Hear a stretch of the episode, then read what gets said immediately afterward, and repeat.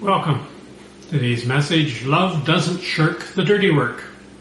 First section, if you think you know it all, jump. Pride can trip us up and get in the way of showing love to others. We may tend to put ourselves first rather than giving preference to others. Jesus models for us a new standard. Even though he was the very Son of God, he lowered himself in many ways to the status of a servant in order to help us because he loved us and knew our need. Each of us probably has areas of strength. We may be good at a few things because our gifts are all different. I particularly enjoy geeky things like computers and software and spreadsheets. In some ways I know just enough to be dangerous, but it's fun to be able to help people with technological problems. A few times lately, even during lockdown, I've been called on to use remote access to go on someone's computer and help them sort something out. If I'm not careful, that could become an area of undue pride, thinking I'm better than other people. But the Bible warns us pride goes before a fall. King James Version, Proverbs 16:18 says, "Pride goeth before destruction, and a haughty spirit before a fall." A pastor, a Boy Scout, and a computer expert were the only passengers on a small plane. The pilot came back to the cabin and announced that the plane was going down, but there were only three parachutes and four people. The pilot added, I should have one of the parachutes because I have a wife and three small children. So he took one and jumped. The computer whiz said, I should have one of the parachutes because I am the smartest man in the world and everyone needs me. So he grabbed a pack and jumped. The pastor turned to the Boy Scout and with a sad smile said, you are young and I have lived a rich life, so you take the remaining parachute and I'll go down with the plane. The Boy Scout replied, Relax, Reverend. The smartest man in the world just picked up my knapsack and jumped out. In today's reading, we find that pride plagued Jesus' disciples, preventing them from showing care for others. Jesus helped Peter work through this and push past his own privilege to demonstrate how real love doesn't shirk even the dirty work. Next section. Limited time, love to the limit. What would you do if you knew you had a limited time amount of time to live? Actually, come to think of it, that's true for all of us. We just don't know how many days or weeks or years we have left. What if you contracted COVID-19 so bad it became apparent you weren't going to make it? How would you put your affairs in order? Who would you most want contact with? One of my favorite Christian apologists offering a defense for the faith is Ravi Zacharias. Just this month he received bad news that the sarcoma in his spine had metastasized and was so aggressive that medical treatment was no longer an option. So he was being discharged from the hospital to go home to Atlanta and spend his remaining days with his family. He didn't start planning one more university debate or church speaking engagement.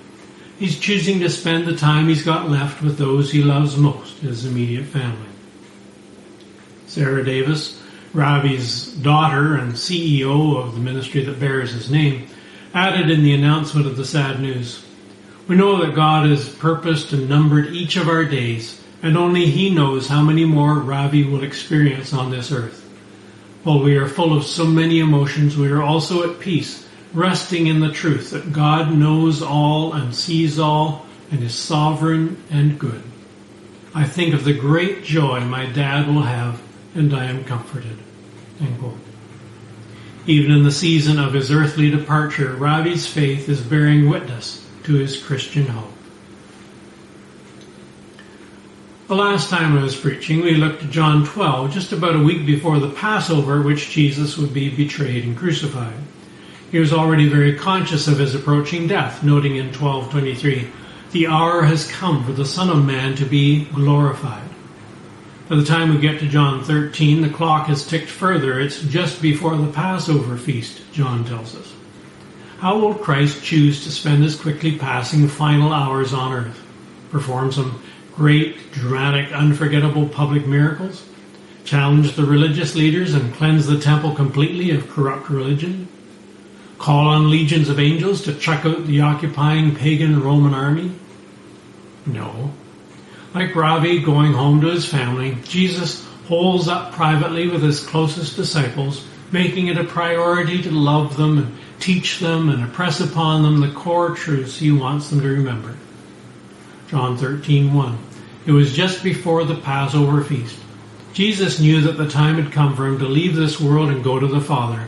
Having loved his own who were in the world, he now showed them the full extent of his love. Hear the priority on loving here? Jesus loves his own in the world. That includes you if you've committed your life to him and received him in your life. It's deep in God's nature to love those who are his. Psalm 86:15b. The Lord God is abounding in love and faithfulness. Not many hours later, Jesus would be demonstrating his love for his own by living out Romans 5:8. But God demonstrates his own love for us in this: while we were still sinners, Christ died for us. But there are lots of ways to show love, and while Jesus was still alive in his earthly, unglorified form, he chose another way to demonstrate his love for his followers. This would, as the verse says, show them the full extent of his love. Show them love to the uttermost, to the limit, to perfection. How greatly he loves us. So what's he do to show love for his disciples? Buy them best roast beef for their meal? Etch a heart on the wall with an arrow through it and the words, I love you? Book the local flute, harp, and tambourine band? What's going to be his big send off to those he's closest to?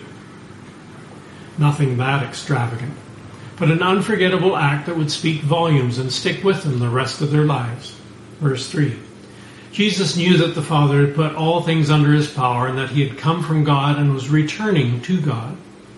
You can see John, the author, building up anticipation here, emphasizing the majesty of Christ's power and person creating an epic tension that expands our consciousness into Jesus' eternal being and almightiness and godness. What follows next comes across as a real anticlimax. So he got up from the meal, took off his outer clothing, and wrapped a towel around his waist. After that, he poured water into a basin and began to wash his disciples' feet, drying them with the towel that was wrapped around him. What? Washing their dirty, dusty, sandaled feet? Grimy? But that was usually servant's work, not something suitable for the guest of honor. Apparently the basin and towel were right there, ready to be used, yet none of the disciples had lowered themselves to fill in for the missing servant staff. These were the same disciples who had a habit of arguing amongst themselves who was the greatest. Back many months before in Capernaum in Mark 9:33b, when he was in the house, he asked them, What were you arguing about on the road? But they kept quiet because on the way they had argued about who was the greatest. Again, earlier this very same night, they were celebrating the Passover together for the last time, Luke records in 22:24. Also, a dispute arose among them as to which of them was considered to be greatest. Jesus' simple action of washing their feet is speaking volumes more than words could ever say, showing that love cares for the other's basic needs, even if it means humbling oneself in the process. Jesus is demonstrating love by the most menial act of service. Love doesn't shirk the dirty work. Jesus' action is a wordless rebuke to their pride and selfishness and rivalry and refusal to take a lower place. Verse 3 reminds us Jesus knew the Father put all things under his power, that he'd come from God and would soon be returning to God. Yet with that frame of reference, the mighty eternal Son of God bound himself with a mere towel and got down on his knees to wash and wipe our unsightly, grubby, probably stinky feet. What a parallel to the kenosis or emptying passage of Philippians 2 6 who being in very nature God did not consider equality with God something to be grasped, but made himself nothing, taking the very nature of a servant, being made in human likeness. Love pours itself out for the other. John Walton, son of the founder of Walmart, used his wealth to champion K 12 educational reform in the United States. He served as a combat medic with the Green Berets in Vietnam, winning a Silver Star for valor. Asked why he volunteered to serve thus, he said, I figured if you're going to do something, you should do it the best you can do. He died in a plane crash in 2005 at the age of 58 with a fortune estimated at $18.2 billion. But such great wealth never seemed to affect him. Not long after a new charter school opened in San Diego, Walton made an unannounced visit asking how he could be of service. Well, the school's founder didn't recognize him and told Walton that the bathrooms needed cleaning. Walton simply asked, Where's the mop? The fourth wealthiest person in America then spent 25 minutes swabbing the floors, happy to help. Next section. Washing the worst and the willful. The context here is not just that Jesus' arrest and crucifixion are looming large in his consciousness. There's a very immediate factor present. Those gathered for this very special Last Supper include Jesus' betrayer. Verse 2. The evening meal was being served, and the devil had already prompted Judas Iscariot, son of Simon, to betray Jesus. But Judas does not exit until verse 30. So Jesus' own betrayer, the man who would play a crucial part in handing his master over to the authorities for execution, is one of those whose feet Jesus washes. What must that have been like to wash Judas's feet? What feelings must have been welling up in our Savior, struggling within him? How would you feel if you were doing this and it came to your enemy who had determined to kill you? Would you rather be giving him a knockout punch that would send him into the next county than wash his feet? But somehow Jesus exercised grace and composure to include even his enemy in this demonstration. Leviticus 19:18 commands, do not seek revenge or bear a grudge against one of your people, but love your neighbor as yourself. I am the Lord. It doesn't say only those neighbors you get along with or only those people who've never wronged you. Love your neighbor, whoever they are, however they may have treated you. Another person Jesus comes to in the washing line of the dirty dozen is Peter. Headstrong, impulsive, outspoken Peter. Peter's issue is, first of all, he may be too proud or self-conscious to allow Jesus to wash his feet. Then when Christ pushes him on this, Peter swings the other way in allowing it, but wanting to go overboard while still dictating the terms on which he'd allow it. The interaction goes like this, John 13, 6 to 10. He came to Simon Peter who said to him, Lord, are you going to wash my feet? Jesus replied, You do not realize now what I am doing, but later you will understand. No, said Peter, you shall never wash my feet. Jesus answered, Unless I wash you, you have no part with me. Then Lord Simon Peter replied, Not just my feet, but my hands and my head as well. Jesus answered, A person who has had a bath needs only to wash his feet. His whole body is clean, and you are clean, though not every one of you. Do we see ourselves reflected in Peter's willfulness? Does our ego get in the way of accepting all God has done for us? Is our pride resistant to receiving all that Jesus offers? We want to do it ourselves, so we have something to boast of? In our prayer requests, do we find ourselves dictating a do it list to the Lord? We want answers to our prayers, but only on our terms. Thank you very much. Jesus tells us unless he washes us, we have no part with him. His lordship demands our submission and cooperation. It seems Peter later matured with the Holy Spirit's help, for he would write to other leaders in the early church, 1 Peter 5, 3 and 5. Be shepherds of God's flock that is under your care, serving as overseers, not because you must, but because you are willing, as God wants you to be. Not lording it over those entrusted to you, but being examples to the flock. Young men, in the same way, be submissive to those who are older. All of you, clothe yourselves with humility toward one another, because God opposes the proud, but gives grace to the humble. Next section, blessing in following the pattern. So the Lord Jesus completed the undesirable task of washing the feet of all twelve of his followers. When he was dressed again as usual, he drove home the point of his object lesson. He plays the authority card, rightly so, pointing out that if he, their Lord and teacher, wash their feet, verse 14 for you also should wash one another's feet. I have set you an example that you should do as I have done for you. Do we call him our Lord, our teacher? Then we need to do as he has done. It's that simple. It's not just imitation, repeating his pattern in our own strength. He supplies the Holy Spirit to empower and equip us to carry it out. We can't do it in our own strength. We turn away from reaching out to our Judases.